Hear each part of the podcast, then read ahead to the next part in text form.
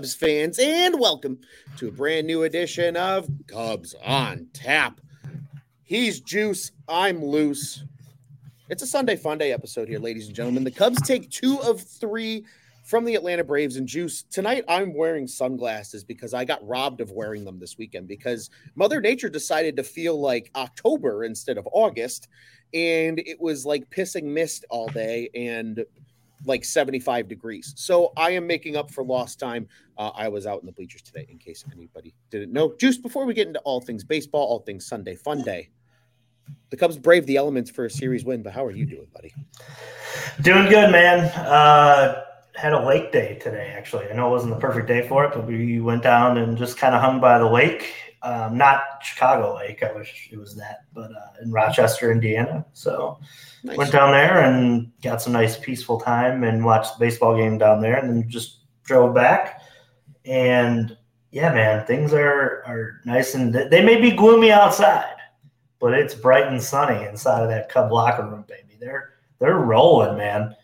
I tweeted out, I was like, Cubs, baby, Cubs. It's Just, Cubs, baby. It's Cubs. That's it's the talk of the town. I feel like it's taken over all of the coverage for for football. Like, I mean, both us, both of us were excited to talk about like Bears football coming up. Yeah, about a month ago. Like, just get us to the Bears season, Cubs, and now it's like Bears. I ain't got time for you, man. we were just we were just whining about the schedule, about the fact the Bears preseason games are all on Saturdays because yeah, it just and, it interferes with Cubs baseball. Yeah, and that's that's a problem now. But that's a good problem to have, it's right? It's it's it's like if you're a millionaire and you're like, oh, I got to pay all these taxes. It's like, well, yeah, but you also when you after you pay the taxes, you also got millions. So Sometimes. you still got that going for you. Or like, uh, I don't know crack them, lock them, stack them, bag them. It's not enough, Scott. It's not enough. So, for those not watching with us live, really quick, Scott Crawford here in the comments with a quick crack them, lock them, stack them, bag them. Says the Cubs are tied for the third wild card spot and raising. They are, and they're also tied for the second NL Central spot now with the Cincinnati Reds. Uh, Juice, before we talk about the the impact of what this this series weekend was. Let's talk about the division and the standings a little bit here. First off, we are huge Washington Nationals fans. Ladies oh yeah, this team has just continually defeated NL Central opponents in pure style. They're walking off the Brewers on like an errant pitch, at play at the plate. You know, you got them beating up on the Cincinnati Reds. I, I was watching the scoreboard today at Wrigley. Nats put up a four spot in the first inning. I was like, let's go Nationals. I love them. They not only did they give us Candelario, but they're beating all of our division opponents. They want us to win. They want they want to do it for Jeimer. That's what's happening here. The Nats are doing it for Jeimer. And that's why, as Mr. Russell Luce says here in the comments, we are going to win the division. Thoughts, Juice, about where the Cubs sit in the standings? Because you and I talked a little pregame show they have significantly rose from where they were 50 games ago to where they are now. It's not enough. I I, I tweeted earlier today that I was going to be on this show, and it's just nice to have baseball that means something again. Like I remember last year and the year before with our Sox fan friends, and they they fell in it for sure, right? But them complaining about this guy and that guy and I stopped many of them, buzz of them, one included, and and, and Tony, Mr. Marchese, our, our leader, fearless leader over here at On Tap. And I said, enjoy it because baseball with something on the line, there's nothing like it. And I said, I remember 18, 19, 20, like and that 16 and 15, like it was yesterday, obviously, because it, it was. But also, there was a good spur of time here, as Cubs fans we are, where we were getting at bats from guys that would never be here ever again. You know, and, and watching debuts of, you know, guys that were going to be traded at the deadline for a name or two to come back. We were. And that's fun because optimism is fun. But competitive baseball is is funner. I know it's not a word, but is funner. And today, I think it just like all hit me all at once. Like, a how great it is to watch appointment television baseball in this town. It is the Cubs right now, and this whole series. It was I blocked off parts of my day to make sure I didn't miss, you know, Friday or Saturday or, or Sunday's game because it was a measuring stick in a lot of ways to where they are. You know, there's the there's the naysayers that said, you know, they beat a lot of bad teams, and yeah, they have. They've had some some teams on the on the record and and and in the schedule that they've had to beat that are not trying to win in a position where the Cubs were a couple years ago.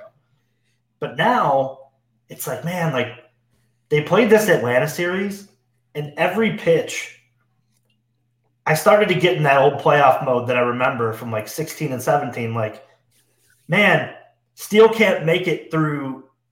You know, he was at like a, a hundred and something pitches, and he, they're just trying to buy two outs to yeah. get him to here because it's like, well, this guy worked and he's unavailable, and this is, and your mind starts to turn in that chess game, right? That baseball is just this giant chess game. You're like, man, like because this move happens, this move has to happen, and how is he going to get to the end? And luckily, the Cubs bullpen found a way to piece it to the end with the availability that they had.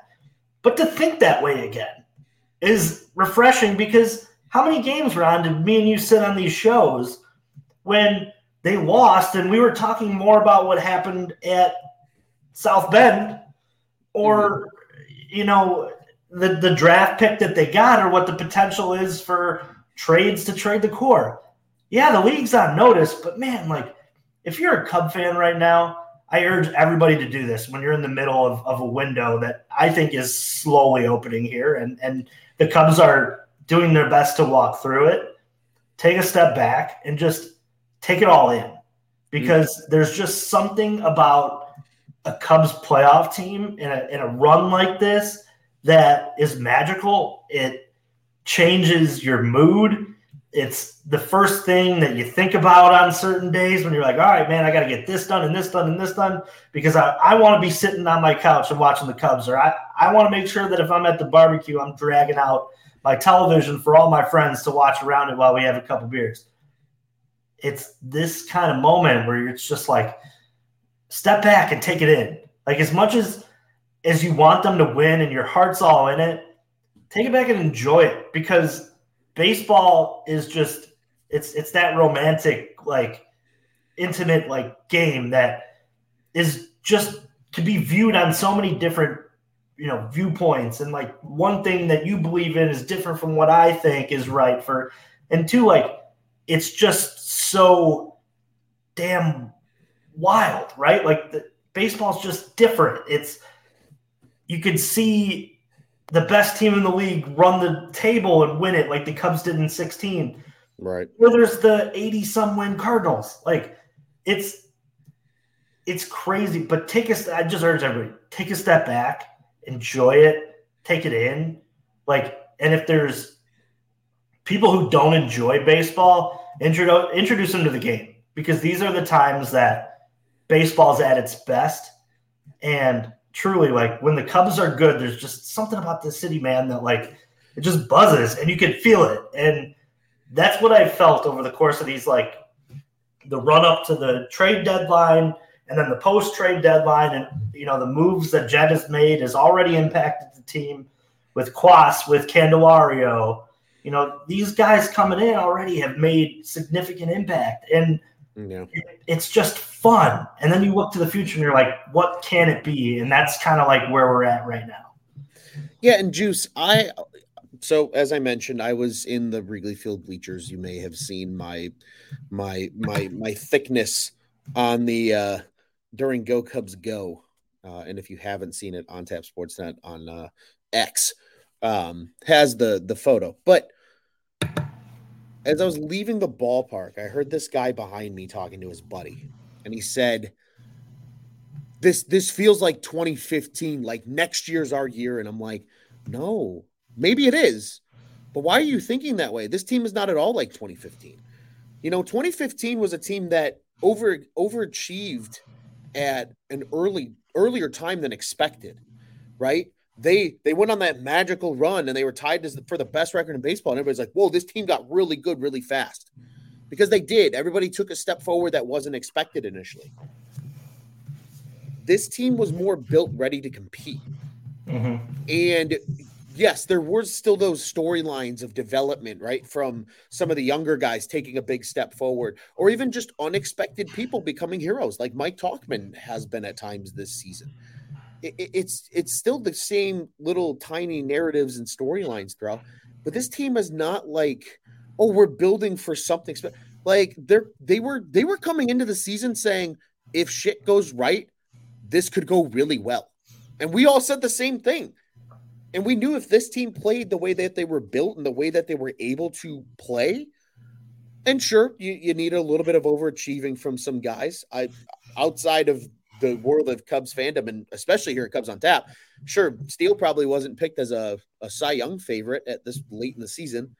Stroh was at 1.2 before he got hurt, but he's been lights out, you know, in comparison to what he's been over the course of his career, just in terms of averages you get some of those overachievings. But this team, this team is so different. As filmmaker 12 says here in the comments, he says loves what Swanson said post game. He says we could compete with anybody. Yeah, they can.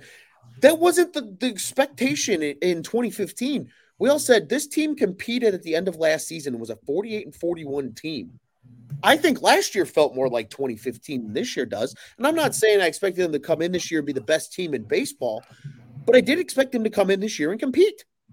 And they've done exactly that because you added real winners like Dansby Swanson. You added real winners like Cody Bellinger.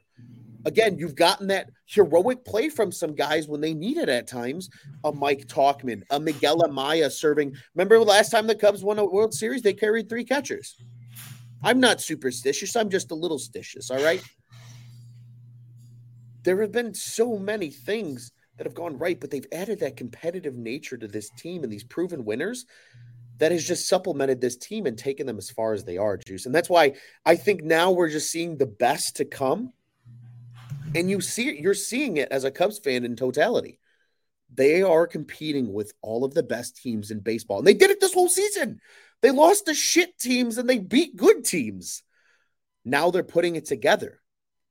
I don't, this doesn't feel like 2015 this team can absolutely compete with anybody. And where they sit in the standings, raging all the way back to be a wild card team as of today, as of this very moment at least, and you're tied for second in the division and you're not much farther back of the Brewers, they're coming. Dude, this Cubs team is so much fun, Juice. So much fun. I think to to make that comment is about 15 there won't ever be another 15. There just won't. There there won't be a group that comes up like that because the Cubs are not trying to design their team like that anymore. They're trying to design it as there's a few that are going to stay be, you know, pillars of this organization and then they're going to continue to add. They're going to continue to draft well to make trades, much like we've talked about it on the show often. we envy them and we'll always say it. The LA Dodgers I mean, for a lot of it, you know, they they have some of their guys that stay, but I mean, it's it's a changing of the guard for them a lot too. Think about the Boston teams too. It's a good example. Like Boston went to the World Series with essentially two different groups. Yeah, they, they really did, and that's what the Cubs are kind of trying to do now. They're trying to build a team that, yeah, there's going to be some pillars like your Dansby Swanson, like like Nico Hoerner and and Ian Happ for a lot of it, but there's also going to be guys that come back up and down and and and kind of come into the picture and don't because 15 was just not like that. You know, 15 had, had their group of of the core, and it was like you said, it was interesting and it was fun and it was new, right? For us, it was new. It was it was there wasn't ever a Cub team like that where the possibilities were endless because you felt like it was a core of guys that were young and and getting their career started at the major league level with what we thought at the time was some great MLB developing, you know, guys to MLB level to develop them even further. Never happened. But with that said, you look at where they're at today, and you're right. They brought in proven winners. Cody Bellinger has been there. Dansby Swanson has been there. Kyle Hendricks is still there. You know, there's there's names. Marcus Stroman's pitched in playoff games. You know, there's there's a lot of names on that that are not they're not new to playoff baseball or to playing games that matter. And that's why it's it's just not. The only thing I'll say that I'll agree with what they said, it feels like 15 because you're entering a window of competition where you feel like you can be good the next couple years and, and take a good shot at this. But I feel like as Cub fans too, because that's the way it went the first time, that we're kind of conditioned to being like, oh well, we know, you know, this isn't going to be our year because then, and it'll be the next year. We'll put together this guy, and this guy will come in, and they'll sign Shohei Ohtani, and we'll. My suggestion too is that during you're taking it all in, don't underestimate the fact that the, this Cubs team can go places that you don't think they can go. They're a lot better than you think they are, and and honestly, I, I think that they're going to play a style of baseball that if if you're a team like the Braves or you know the the Dodgers, the Cubs would be the last team I'd want to play in a playoff because the Cubs are not going to beat themselves. They're just not. You're going to have to beat them, mm-hmm. and the Cubs can beat you this, while the same thing is going on. They have the hitters, and they're going to play a style of baseball that is run prevention, and in the playoffs, that shows. If you can, if you can cut down a runner at home plate like they did today, and you know, play smart and double off, you know, the shortstop over Arcia on, on the other side. Those are the types of things that you end up winning baseball games and you win playoff games that way by playing that smart. So yeah, I this Cubs team can be damn good, and they are damn good. Yeah, they are damn good indeed. And speaking of damn good juice, they beat a damn good ball club over the course of this weekend. Let's dive a little more into the series here. Cubs take two of three against the Atlanta Braves. And Juice, first off, hysterical comment by Scott here. Who hit harder, Cody Bellinger or Jose Ramirez? For those that need any kind of context, go watch any national baseball storyline. Tim Anderson and Jose Ramirez decided to box in the Sox Guardians game last night. Only, uh, only for Ramirez to give a one cut punch to Anderson at the end with the right hook and knock him out cold. Um, it was pretty incredible. But Ron, I don't know if you've been on the Bluebird app or the X app lately uh, as. Shouts out, shouts out to the Bluebird app. Yeah. Forever.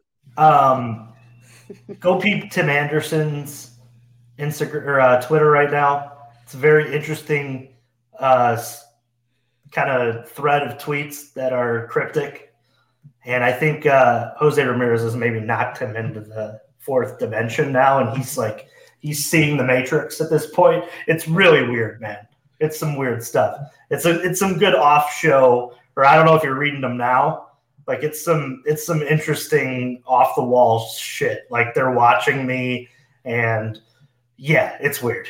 He's he's I, I think I think he may have you know broke a, a brain. I mean I think he broke his brain. I think I think he broke his brain. Yeah, that's not that's not ideal. Not ideal at all. But, but quick shout out. Cody hits harder, by the way, Scott. Yes, Cody does. And, and, speaking of Scott, Scott mentioned before this series juice that if the Cubs take two of three or sweep the Braves, they've put the league on notice. And you have to sit here, Juice, and I have to kind of agree. I think the Cubs have put the, the league on notice because this series, right? We're gonna we're gonna dive a little more into each game here, but this series, Juice, yes, Friday was just not great, Bob. But they battled the last two days in shit weather, in dare I say, playoff baseball like weather to beat a very good baseball club in the Atlanta Braves and sing, you know, have us singing, you know, kumbaya of pure excitement because this ball club can compete with anybody, Juice. I mean, it, it, they really have put the league on notice, buddy. I mean, I don't know where what else to say about it. They They took two or three against the Braves. They are yeah. for real big weekend. And I'll continue to say this: if the Braves don't win the World Series, I'm a Cup fan. I hope they do win the World Series this year. They got a chance the way they're playing. If they keep playing like this, they, they're going to have a shot. But if the Braves don't win the World Series, it's a complete and utter failure. That team is so good, up and down. Like that was the one. That's the one team that's come in here to where like one to nine, you're like, man, like how do you get around? I felt I felt bad for Justin today and for the pitchers for the most part for the weekend because there's no break in that lineup. It has a, a, a 2016 feel for like how we we look at it, where it was just relentless. And then you look at their pitching staff and you're like, yeah, it's that it matches the two. And then you watch their bullpen and they've added to it with hand and and and stuff like that. But each reliever that comes out of that bullpen is is skilled as well. And the Cubs beat them straight up twice. And and honestly, like I mean, we're going to talk about Friday, but I think I think the I don't want to say that this is not possible, but I think that the Braves are a bad matchup for Kyle Hendricks in a lot of ways. It's it's not like to everybody else you can kind of fool and and but the Braves are going to be they're going to be on on that timing for the most part. He yeah. can he can do things to alleviate that, but yeah, I mean, I don't think that it's a good matchup for him. Fridays, it, it was almost expected at least a little bit after the three out of four for the against the Reds. But yeah, that, that Braves team, if they don't win the World Series, is it's probably a failure for them. And yeah. They're going to be good for a while. But yeah, the Cubs took it. They've been damn good. They have been damn good. And, and speaking of that Friday game here, Juice, um, Max Fried, too, although he's only pitched here and there because of injury this season, really good. Three and one, a 169 ERA. I mean, you could make the argument if he was going to pitch like this for them all year, he was going to be in the Cy Young conversation at the end of the season. He, he shut down their lineup. Bellinger had two hits. Madrigal had a hit. Amaya had a hit. That was it. Friday mm-hmm. was very spare. And you know what? Even Kyle was okay through three. Sure. It was just that second time around they picked up on him and it was game over. They blew it open. It was it was doomed from the start. It almost felt like, and you still got you know three good innings out of Wesneski, so you still save the pen, knowing you needed the pen the next day. And Cuas and, and then Barnhart yeah. the game, and at least, but then at least you set up in a way, Juice. You know, to you know take us a little bit now into Saturday. You set up for that bullpen to be as fresh as possible for Javier Assad to take the start, for them to, to do what they did, really, just battle through Merryweather battling through and giving you two innings. That double play, massive, massive, absolutely losing my mind over that. I felt like the biggest baseball nerd on the face of the earth because I was like, Merryweather giving them two, like you said, right? That playoff baseball calculation. Oh my God, Merryweather gave them two. Yeah. Alzolay pitches one tonight. He's available tomorrow. Mm-hmm. And that and it ended up paying off on Sunday and them needing Alzolay today. But like, man, that Friday game, like it worked out okay where they could reboot and just say, All right, let's go get them. And they did exactly yeah. that. Especially in a shit rain. Like today was kind of rainy. Saturday was worse. It was yeah. like pure October rain and cold and and wind blown in today. wasn't easy to not to super cold. Score. It was actually it was gorgeous outside today. Juice. Really? Okay. It was, I was by the lake. It's a little cold for me, um, but but yeah, and two they won. I thought that both games Saturday and Sunday were very very similar in terms of playoff caliber bounce back. Like anytime the Braves would take hold of a game the Cubs would be like, all right, well, bottom of the inning, let's let's put up, and they would respond. You know, the Braves put up two today, and before you could even blink, when they were back in there, they were putting up two of their own. That's what good teams do. They get down, but they don't get out. You know, they they come back and they continue to fight back, Uh, even against good pitching. Like Morton's not bad, but on Saturday, it was so damn impressive because you were given everything against them to not win that baseball game. coming off a, a, a drubbing on Friday with Hendricks on the mound, and you thought you were going to get a decent performance out of him. And then they had to use some of the bullpen, not enough to, to warrant it, but you knew going into that game that you were you were lucky to get four innings out of Assad. You that would have been like ideal, you know, moment to to and they have. almost got four out of and they almost did, and they almost did but they still were able to piece themselves all the way to them, like you said, using Merryweather for two. That was huge. That's mm-hmm. the bullpen.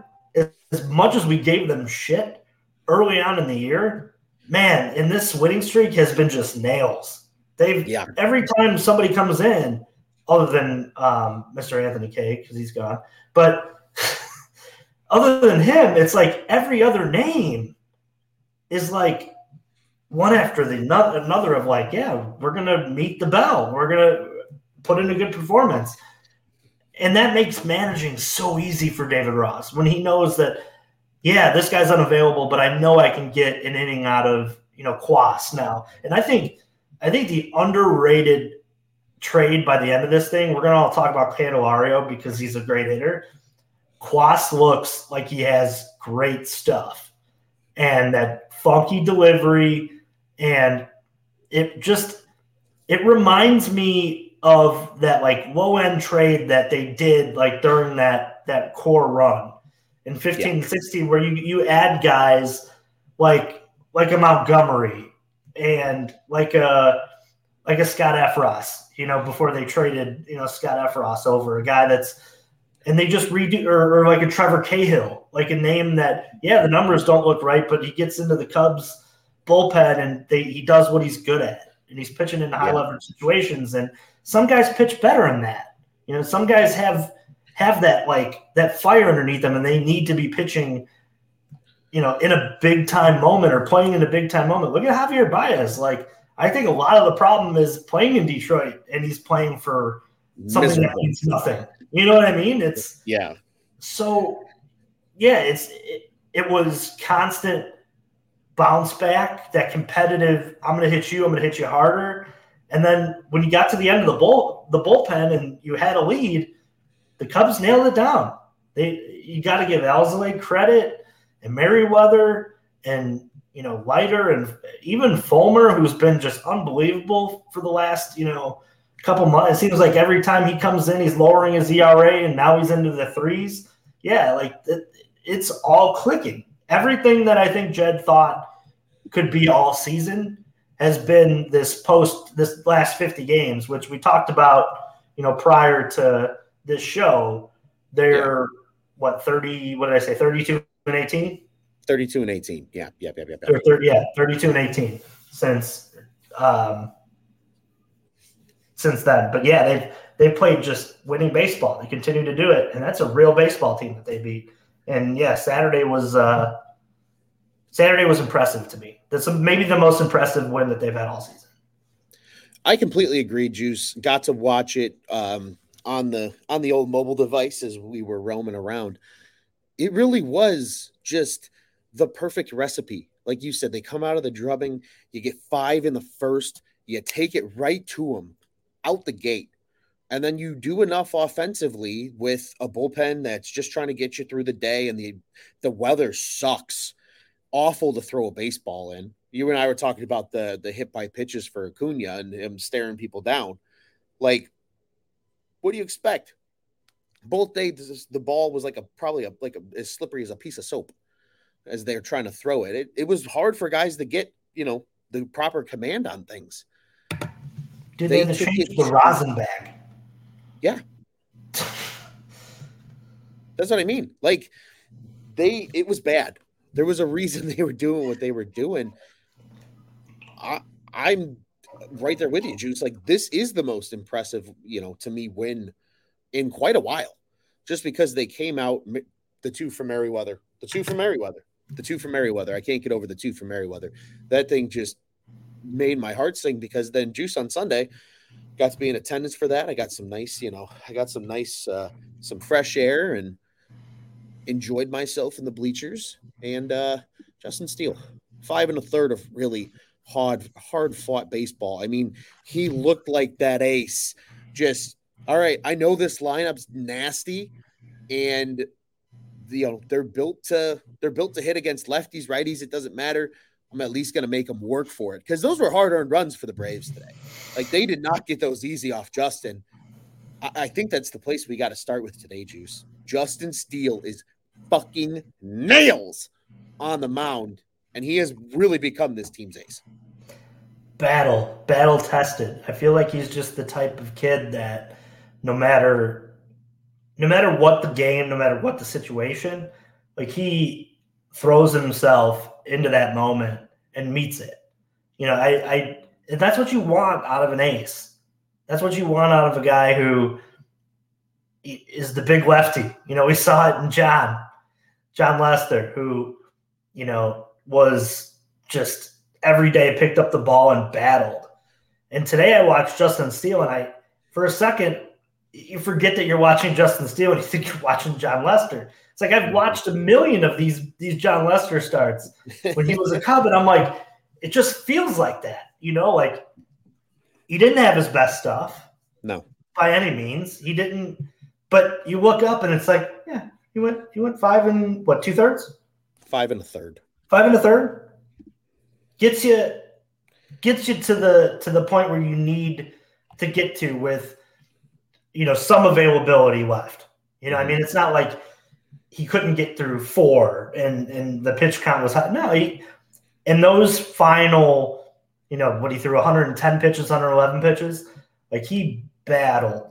And you could see it on his face, like, I ain't got much left. But you know what? I'm doing this for my teammates. I'm putting them on my back.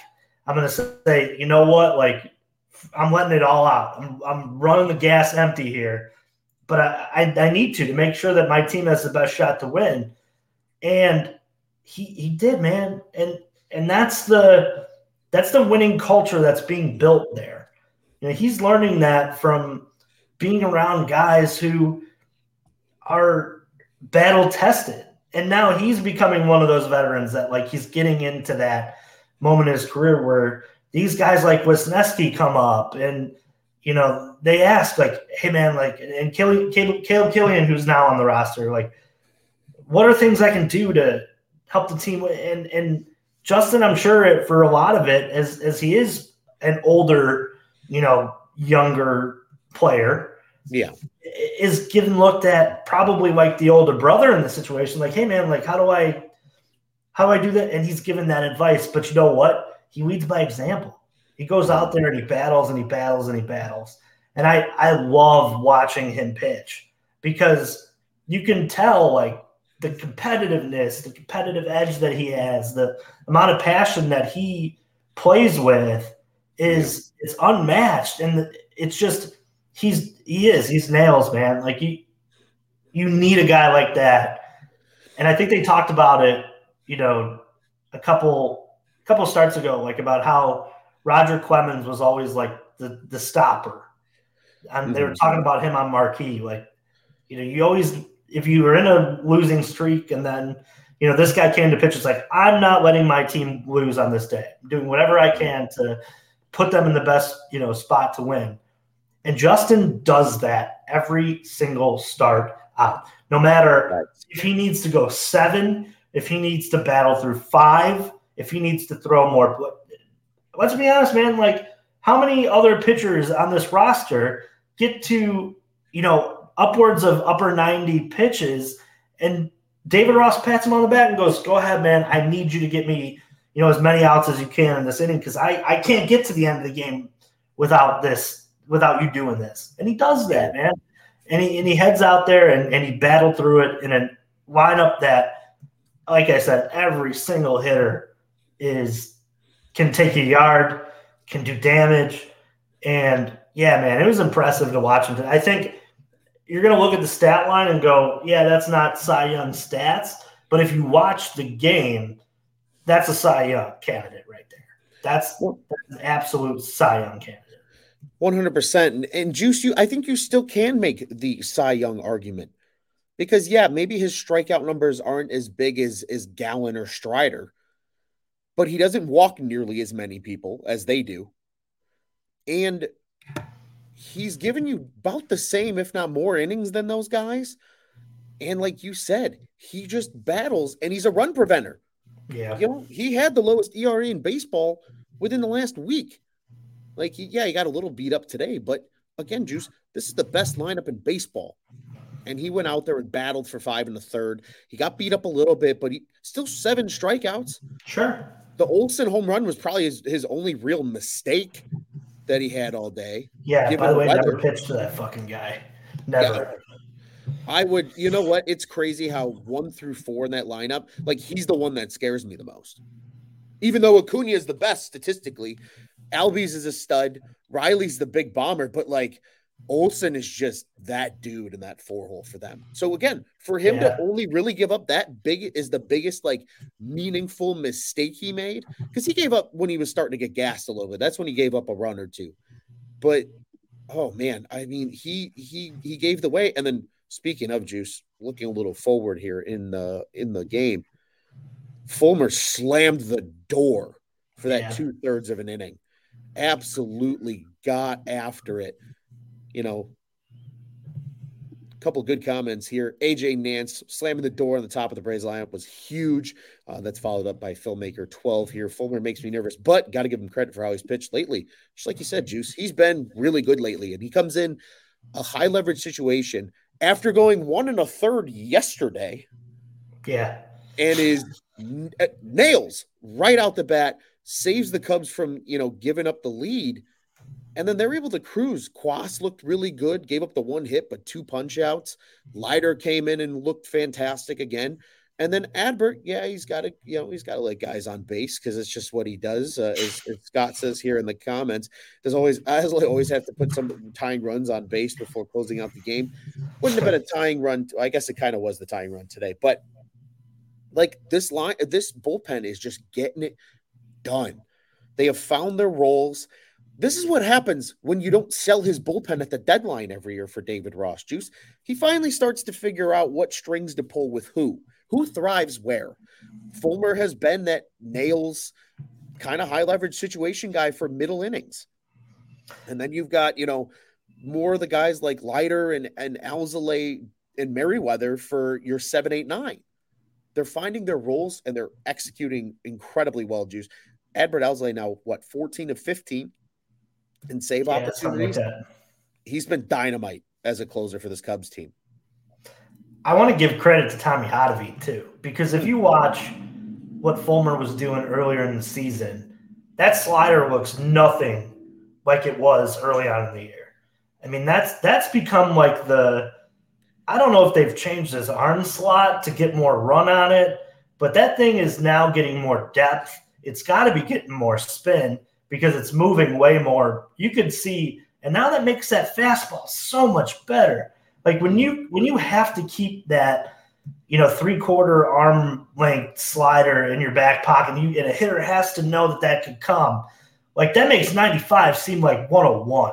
It really does, and that's why he was able to get out of that inning so easily because you got to look for that slider, and then he can throw that slider into the zone now too that was the that's that's a major change for him. I I would love to ask Hottovy in the beginning of the year if they thought they could get Fulmer to this spot because they they jumped on him fairly quickly to to come in and they gave him a good amount of money to be here because I think that they just they saw something with him that they could work on and maybe just maybe with the he did if I'm not remembering correctly Ron correct me but did he start uh, early on in spring training with an injury. I feel like he battled through something late or, or before that, and, and, or he came late to spring training. Either either yeah, way, because they had just signed him. But either way, okay. But I, the point of that maybe being is, is maybe there wasn't enough time for Hottovy and him to get together to work to be like, hey, like I, I you're throwing this like this but I want you to throw the this slider like this and at this arm slot and just like a golf swing, man. Like when you're changing your your move, it's it's breaking old habits first, and then it's finding the comfort in the new ones as well. Mm-hmm. And I wonder now if that's the case. Like he's comfortable in what the Cubs have told him to work on and what to, and now you're just reaping the benefits of it because his stuff does look different. And and like like you said, Leiter's just been nails. He's been so damn good this year, and that's a that's a signing that nobody had any clue would be. You know, I actually, I don't think I think when I made my 26 man roster to start the year, he was off of it and not not a part of it, and and found his way into. And man, we've talked about it so much on this show. Adbert Alzolay, like that. that kid's got so much potential in the role he's in right now.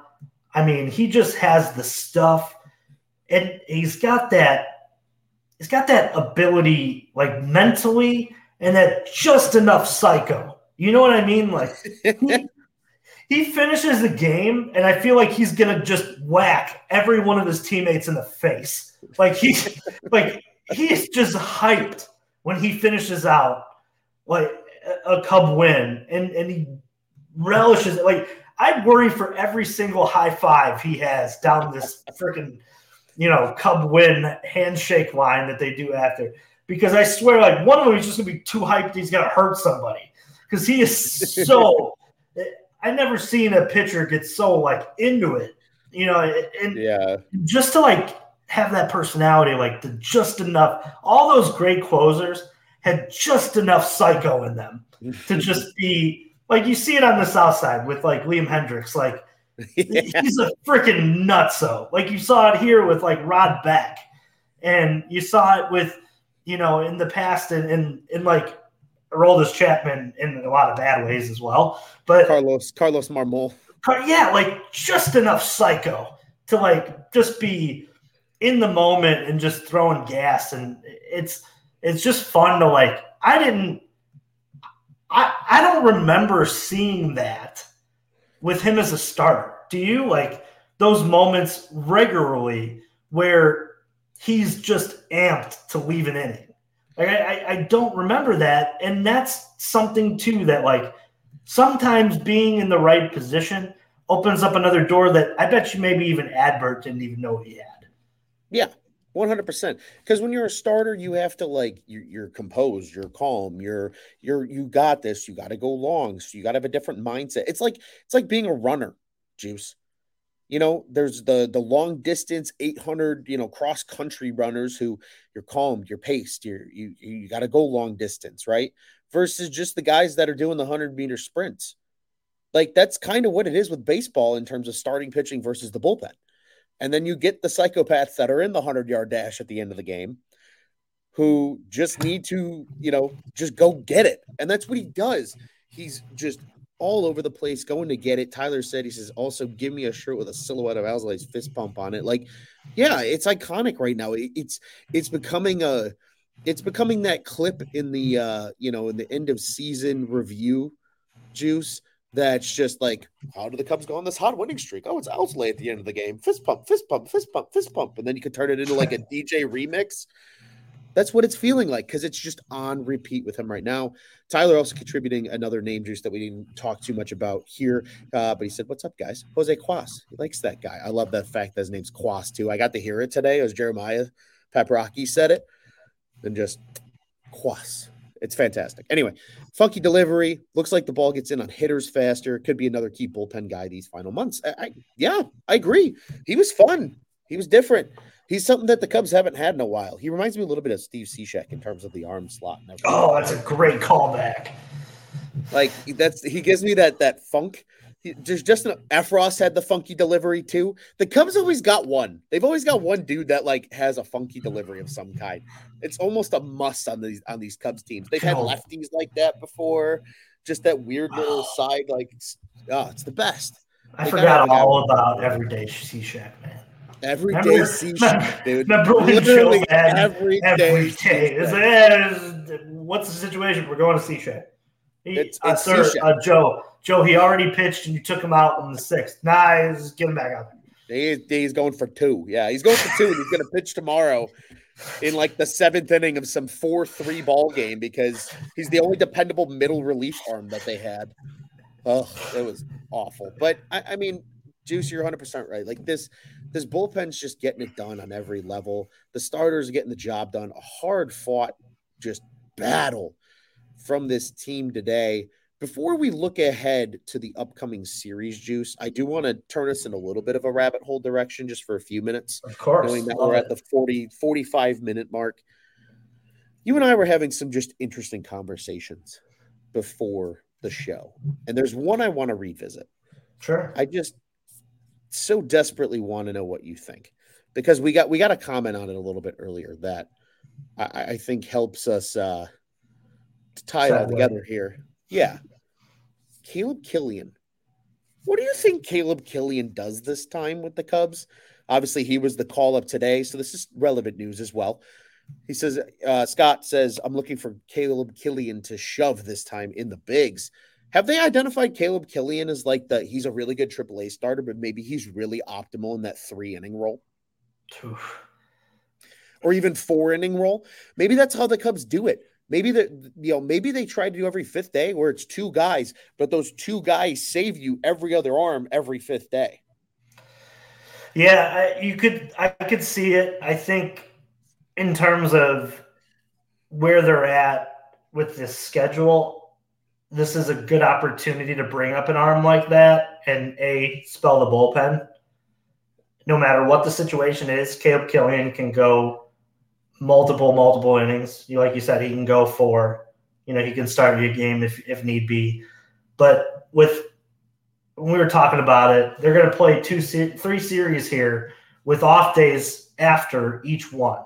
They're going to play three against the Mets, three, and then an off day, three against the the Blue Jays, then an off day, and then they have the two at home against the the White Sox off day. So I mean, this is the perfect time in the middle of a run in August when you know you're going to have to burn the midnight oil in September to just buy more innings for Leiter, Merryweather, you know, Assad, these names like who have pitched a lot as of recently. Caleb Killian becomes that Swiss Army knife, I think, in a lot of ways.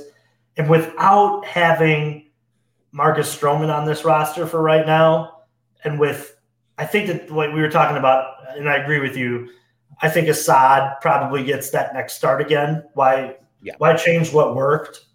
But piggybacking it with a Caleb Killian makes a lot of sense and having Assad go the three or four, whatever he can do, and then having Killian bridge you to maybe the ninth when you have a lead, or finishing the game if if you know you can get you know Assad to go like a lucky four or five, and then you can get to you know only using one reliever here because I think this is an interesting time for the Cubs to use the schedule to their advantage and also use the the strength of an of uh, opponents as well. I mean, the Mets have just given up after the the sell here. So, and we were talking about it. We're going to talk about it in, in more depth, but anything less than you know two out of three is a huge, huge letdown in this next series.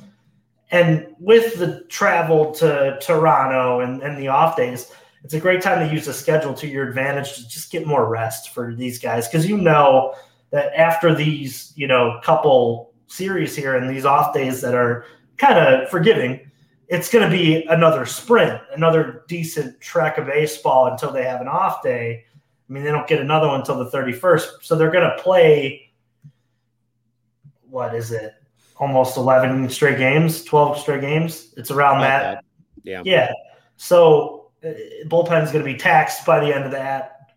it's going to be no matter what happens. Even if you had starters go six each night, it's going to be difficult to to piece it to the end of that. And your starters are going to be you know absolutely drained at that too. So I think it's a good opportunity to while winning also you know throw some rest in there. And I think Killian's kind of shown he can do both in in some sense. He has the stuff to do both and now's the kind of time to play with that. You know, you played with that with Alzolay, and look where that ended up. Maybe Killian comes up and is absolutely dominant, like Scott says, and now you have another eighth inning guy, another guy who can come in and and give you that two inning, three inning kind of bridge to Adbert, or bridge it further enough to where Adbert can get those two out or two inning saves or those four or five out saves. Because yeah, it's it's it's about and and now I, I said it earlier on in the episode. It's about this chess game that becomes you know over the course of these next couple weeks and these next couple series and all the way to the finish and then into the playoffs. It's more or less like one domino affects the other one. So when you watch these games, you got to watch as like, yeah, you didn't get through this, so that means this is now got to happen. Somebody's got to pick up the slack in a different spot, and Caleb Killian kind of adds it gives you an extra bullet in the chamber, I think, and he's been damn good. So, in, it, you're killing birds with two stones. You're, you're with killing two birds with one stone. You're allowing you know Caleb Killian to be rewarded for being down there and, and showing that he can, you know, mow down AAA hitters, and you're also, you know, saving some some bullets for other guys. One hundred percent. And follow up question for you, Juice, right out the gate here, buddy. Uh, are you guys nervous at all to see Caleb called up and put in a spot he's not necessarily used to? Tyler likes it our commenter here. Hey, buddy, we miss you. But any sign of struggle, and I feel like he goes down right back down the next time he's used, as I believe what the implication was there.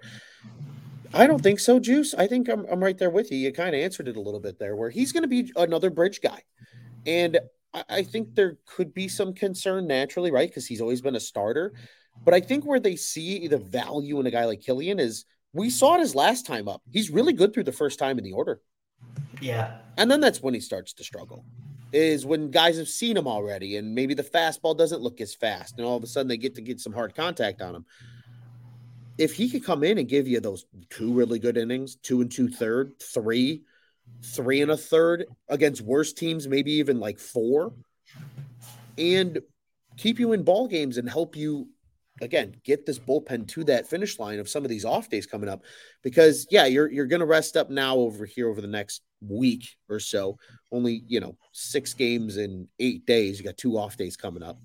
But then like you said 12 straight they got to get him there. Sure i think there's always natural nerves but i think because of the way he sees it i could see him being the starter in some games and then somebody piggybacking him which i think is something you and i talked about a little bit too where you know he he's going to play different roles and i think they're going to let him try different things. And again i think the cubs at this point are just trying to say hey he's he's an elite arm talent.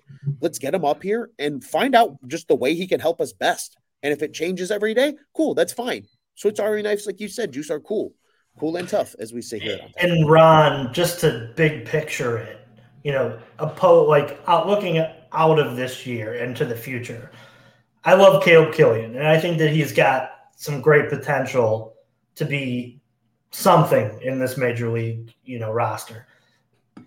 But looking at what the Cubs have a lot of depth of, I don't know if Caleb Killian finds himself in the top eight of starting pitcher potentials. That's in the minor leagues. That's in our system. I mean, I, I like him a lot, but the Cubs have so much depth. I mean, you could start to name a million names that you could make arguments that Caleb Killian is not better than.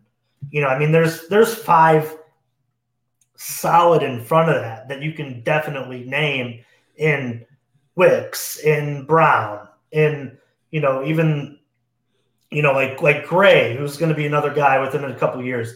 I mentioned Michael Arias, you know, down in South Bend. I think he's another name that can run through this. You know, um, Caleb or uh, um, like Horton another name that that you can you can put in that and and like Porter Hodge as well too is another name that I think that not a lot of people know. Um, Brandon Birdsell, another name that like there you can make arguments that Caleb's not maybe not more talent. He's, he's got talent, but not in that starting pitching run anymore. Of like, yeah, we can pencil this guy in because we have like seven other names that you can you can look at is like, yeah, I think this guy is going to project better than him. So now is the time to maybe give him that. Hey, Caleb, go up there, get yourself in situations, and see how you feel. And now it's time. Now, now during a time of ever is going to simulate what competitive baseball means out of a bullpen, and try to stick. Try to be one of those guys. So yeah, I, I think I think it's a great kind of throw him in the deep end and, and see if he swims moment. I, and especially against the Mets and the White Sox in the next couple, you know, runs, you could you could definitely do that. And he doesn't even need to see Toronto, you know, unless he's mopping up like a a blowout game for either way. You know, let him let him pitch against you know more cake lineups and you know the White Sox and Mets who are pretty much just trying to play out the last month and a half until all is over. So yeah, I, I think that there's a good chance that this is maybe his future to where he's going to be in the bullpen because maybe they saw what they did with Alzolay and they're just like, hey man, maybe maybe these guys just you know fit in a better spot and we just haven't tried it yet. And maybe they see a lot in, in Caleb that they saw with Adbert and and they think that they can do the same thing. Yeah, I, am right there with you, man. I think, I think he's got enough talent. He's going to help this team somehow. I am right there with you, dude. Cubs braved the elements, Juice, as we said, for a series win this weekend. Any final thoughts before we go ahead and look forward to this upcoming New York Mets series up in Queens? Yeah, you said put the league on notice. I mean, they did. Now, now that means that teams that come in here are not thinking, "Oh, it's just the baby bears" anymore. You know, this is this is these are these are Cubs. These are mean. It's a it's a runaway train, and and now teams are going to be prepared for it. So play your game. That's honestly for for the rest of the year. The final thoughts going into another series can be play your game, hundred percent because the Cubs have shown a style of baseball that can win, and it's their style of baseball: run prevention, timely hitting, hit the ball over the fence, you know, when you need to, and get decent starting pitching. That's their brand of baseball. So yeah, prevent runs and put some runs on the board, hand it over to that bullpen, and hopefully the bullpen keeps doing what they're doing. Well said, Juice. Um, final thoughts for me. First off, I said it before when you and I jumped on. I feel like Maverick with these things on right now. Yeah, tonight. you look great um, though. It's it's it's been a vibe today, honestly. Great Sunday, great Sunday to be at the ballpark. Juice. Um, part of my final thoughts. Good to be there for the win against the Braves and, and see it all in person and the hard fought battle that was in a, in a series victory. Uh, Juice, I'm right there with you, buddy. Just keep playing your game. On to the next one. Every series is important as the next. Win win two out of three. Do something crazy. Why not? Um, and if you keep doing that, we're gonna be we're gonna be talking about this team deep into October, which I think all of us absolutely want here uh, at Cubs Ron, every time I hear, time. Ron, every time I hear do something crazy, I think of that. Uh, uh, was that uh, yeah? Was that Sam Sam Smith's? What was that? Freshman. Asher, Fre- the, Asher Roth. The, Asher Roth. That yeah. part last night was awfully crazy. I wish we taped it. Yeah. Yeah, man. every time I every time I hear that do something crazy, I'm like, oh man, there you go. There's do something crazy. Do something crazy. yeah, yeah, stand. Yeah. I love that song. Asher Roth. There you go. That's what that's what we need Christmas content of juice this year. We got to talk to the boss man. We need we need karaoke at the on tap Christmas party. Oh. So that way I can hear you rap Asher Roth because there is nothing in this world I need. That's the best. I'm not. You know what I am great at, and I hate to say it because I hate St. Louis. You throw me on any Nelly, Nelly mm-hmm. I, country grammar, I'll give you every word from that from that song. and and in or or any like 2009 2010 Lil Wayne like Ugh. Carter, like Carter three, Carter, uh, Carter, Carter two, four. like Carter four, like oh man, yeah, I I got it, man. I really do. I, it's I've done actually I've done right above it like six times on karaoke, and nice. Yeah, it's it's one of those show stopping moments. So yeah, maybe maybe a little show bet into there one time, you know, we'll we'll work in some juice karaoke on the mic over here. I'm I'm I'm here for it. I'm here for it. I need to again. I need to see it at the Christmas party too. Uh, fun fact: if you get if you give me enough uh, liquid courage juice, um, I can sing and do the dance for "Bye Bye Bye." No, yes. no, we have to do some type of Cubs on tap. It is like, hysterically dumb and comical, but it's fantastic. It's there's a video somewhere. I'm not going to say who has it. Nobody at On Tap. Nobody here with us at On Tap, but there's a video out there of me doing it at a at a at a Christmas venture. Ron, so we can do something with that and all the Cubs on Tap guys for the playoffs. I have a great idea for it. Oh no. Ask me offline because I'm not I'm not giving anything away to listeners yet. It would be pretty. Oh boy. Stay on t- stay tuned for whatever that's going to become because that's going to be absolutely hysterical. Juice, let's look ahead, buddy, to a trio of games with the New York Mets in New York um, because of our friends over at Dingers running tomorrow on Monday night. Be sure to tune in with them live right here on the On Tap YouTube. If you aren't already, subscribe, hit the bell button. You know the drill, so you know when all of our shows go live. Uh, and then we'll be back with you guys on Tuesday following that second game of the series. So just we're going to re or preview, pardon me, the first two games of the upcoming series on Monday as it shapes up right now, August 7th. It is a Drew Smyly versus Kodai Senga matchup. Smyly with a 471 ERA, 8 and 7 record. Uh, Senga has been pretty good since I think the Cubs saw him last, 325 ERA for the first year hurler. And then on Tuesday, Juice, August 8th, it is Jameson Taillon, six and six, big old righty, has a 536 ERA after his really good recent run. He's going against Carlos Carrasco, uh, who has a 660 ERA and a three and six record on the season. Juice, what's it going to take for this team to get two out of three against the New York Mets? It's going to take them taking every single game as seriously as they took the last seven, right? It's don't lose that momentum.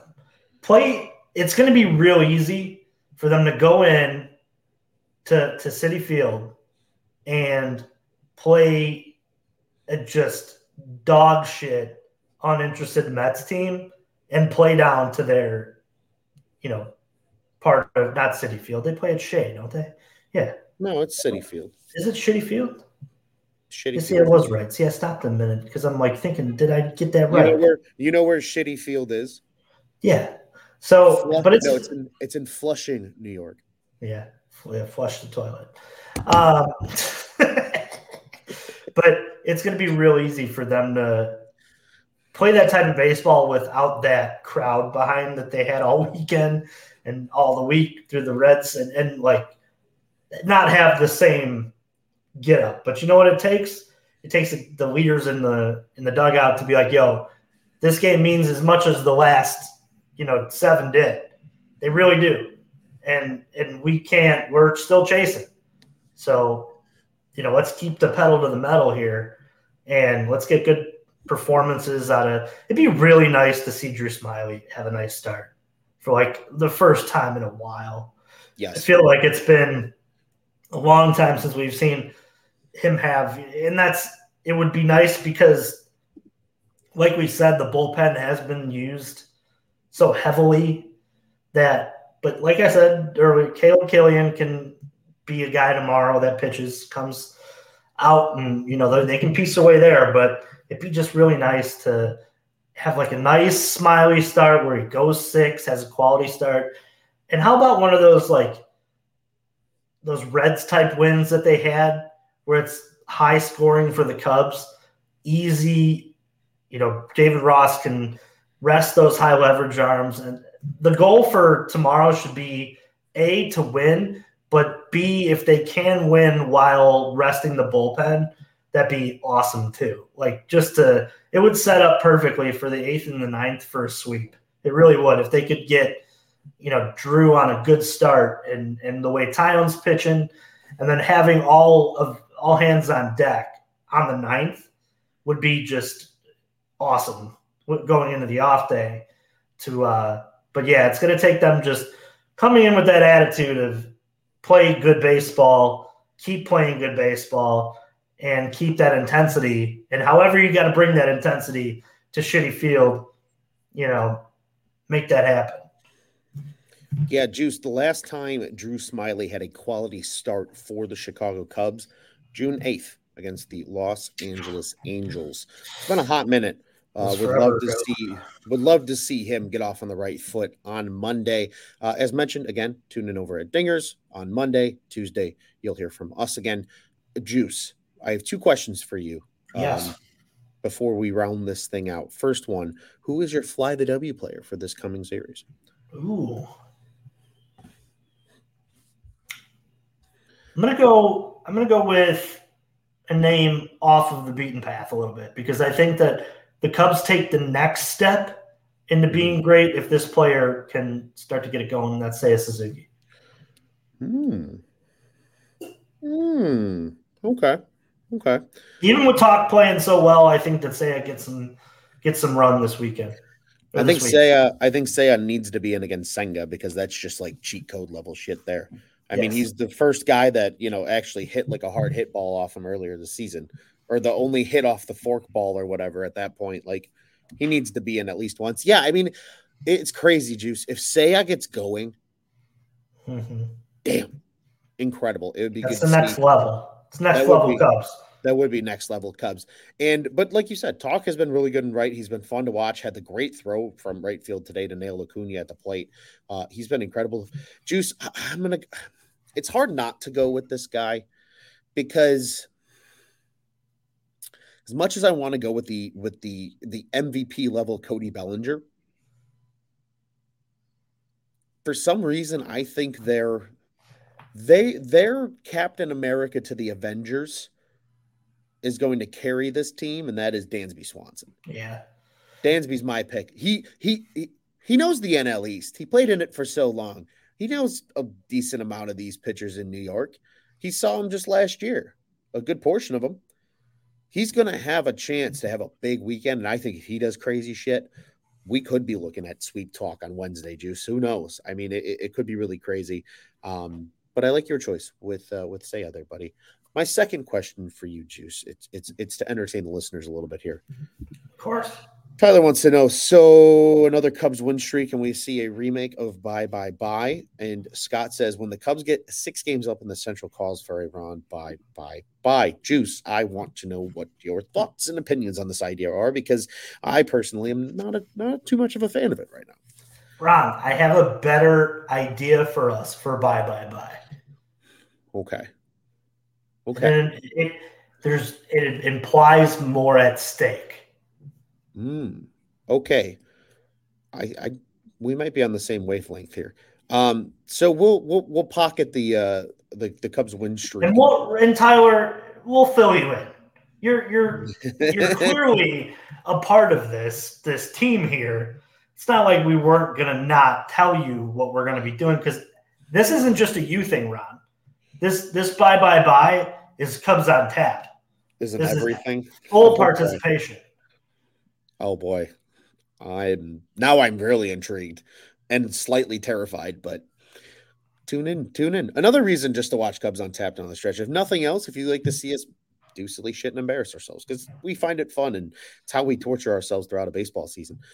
Uh, AJ Nance with a quick final thought here says, Would love to see the Cubs stay active on the bases and keep putting pressure on teams with the steals. Completely agree. Yeah. I love when this Cubs team runs. It it is so much fun to see. I think guys like Dansby need a run though.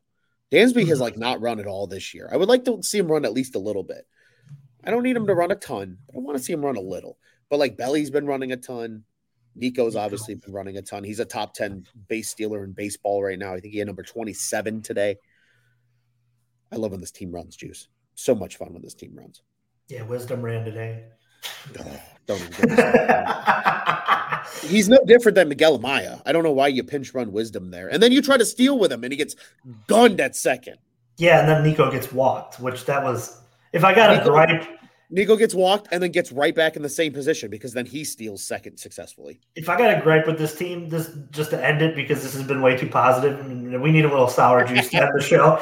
If I got any gripe with this team, it's that move just right there, and also the fact that like David Ross, when Kay was on the roster, specifically managed to not have to pitch Kay. So why was he on the roster for what three games before they sent him down? So it was like yeah. So yeah, that's where we're at. Like we're at the point now where roster construction needs to be pretty tight and tight lipped here. Like there can't be a guy just sitting on the bench being a part of this thing. There, there's just not.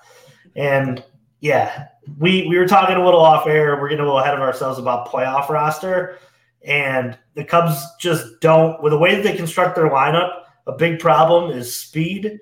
They the don't bench. have that guy on the bench that, like, if they were down by a run, and that situation that happened today happens, to to sub in because, like you said, yeah, there is no difference between Amaya and Patrick Wisdom in terms of speed. They're just not, and eventually they're going to have to address that. Thankfully, that's one of the easiest things you can address. Remember what was that guy's name? Martin, the really fast guy that the Cubs signed. It's like Loris Loris Martin or something stupid like that. They signed him in like 17 or we were talking about um, Terrence Gore And then they had Joey Gathright too. Remember Joey Gathright for a little Joey bit? Gathright. Oh, yeah. Nostalgia. Nostalgia. Yeah. See, I, I got all the Cubs names because I was looking at dumb shit today. Um, but yeah, that's just just a little sour juice then to show. I'm sure Scott's a little happy with that because he loves when sour juice comes out to play. He just don't doesn't forget, admit it. Don't forget Yoshua, Yoshua Vargas, right?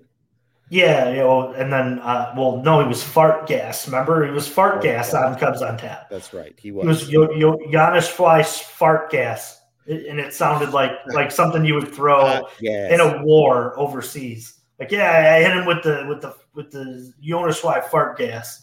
And you have to you have to like say it with a like Bostonian accent. It's the fart gas, all right. It's the fart gas. Right hysterical. Uh, Juice, before we wrap up, I want to remind everybody Cubs on Tap, one of two official shows covering the Chicago Cubs here at the On Tap Sports Network. Again, check out our friends over at Dingers. They are live tomorrow night on Monday uh, between the 8 and 8 30 hour or half hour, I guess, technically. Um, be sure to be live with them over here on the YouTubes. Uh, be sure to follow them at Dinger Cubs on the X app and Instagram. Follow us as well at Cubbies on Tap, C U B B I E S. You know the drill on all social media platforms. He's Juice on Tap. I'm Luce on Tap at Teddy Freddy 270 at Joey Knows Nothing at Nick underscore on Tap. Who was at the game today? I, I got to play uh, Where's Waldo with finding uh, Mr. Hudson at the ballpark today. That was really? Yeah, it was a good time. He was uh, he was up in the in the first section on second level uh, down the third baseline, and we were in left field. So I was like, I'm a big I fan. Playing, I was playing like, "Where's Waldo?" with the phone zoom uh, to find him. We found him. We found him for what it's worth. We absolutely found him. Um, Still haven't found Joey. Yeah. Hashtag Where's Joey's still in full effect. Uh, but be sure to follow all those guys and Bulls guy Rob as well. That is our prospect guy here at Cubs on Tap you know the drill. Bulls, Bears, Blackhawks, we got it all. Uh, season right around the corner. You'll be here in the Juice and Luce show with our boy Quentin over on that. Uh, it'll be a good time this year over at Bears on Tap. And then uh, you can hear me over at the Four Feathers podcast. Uh, we got Bedard.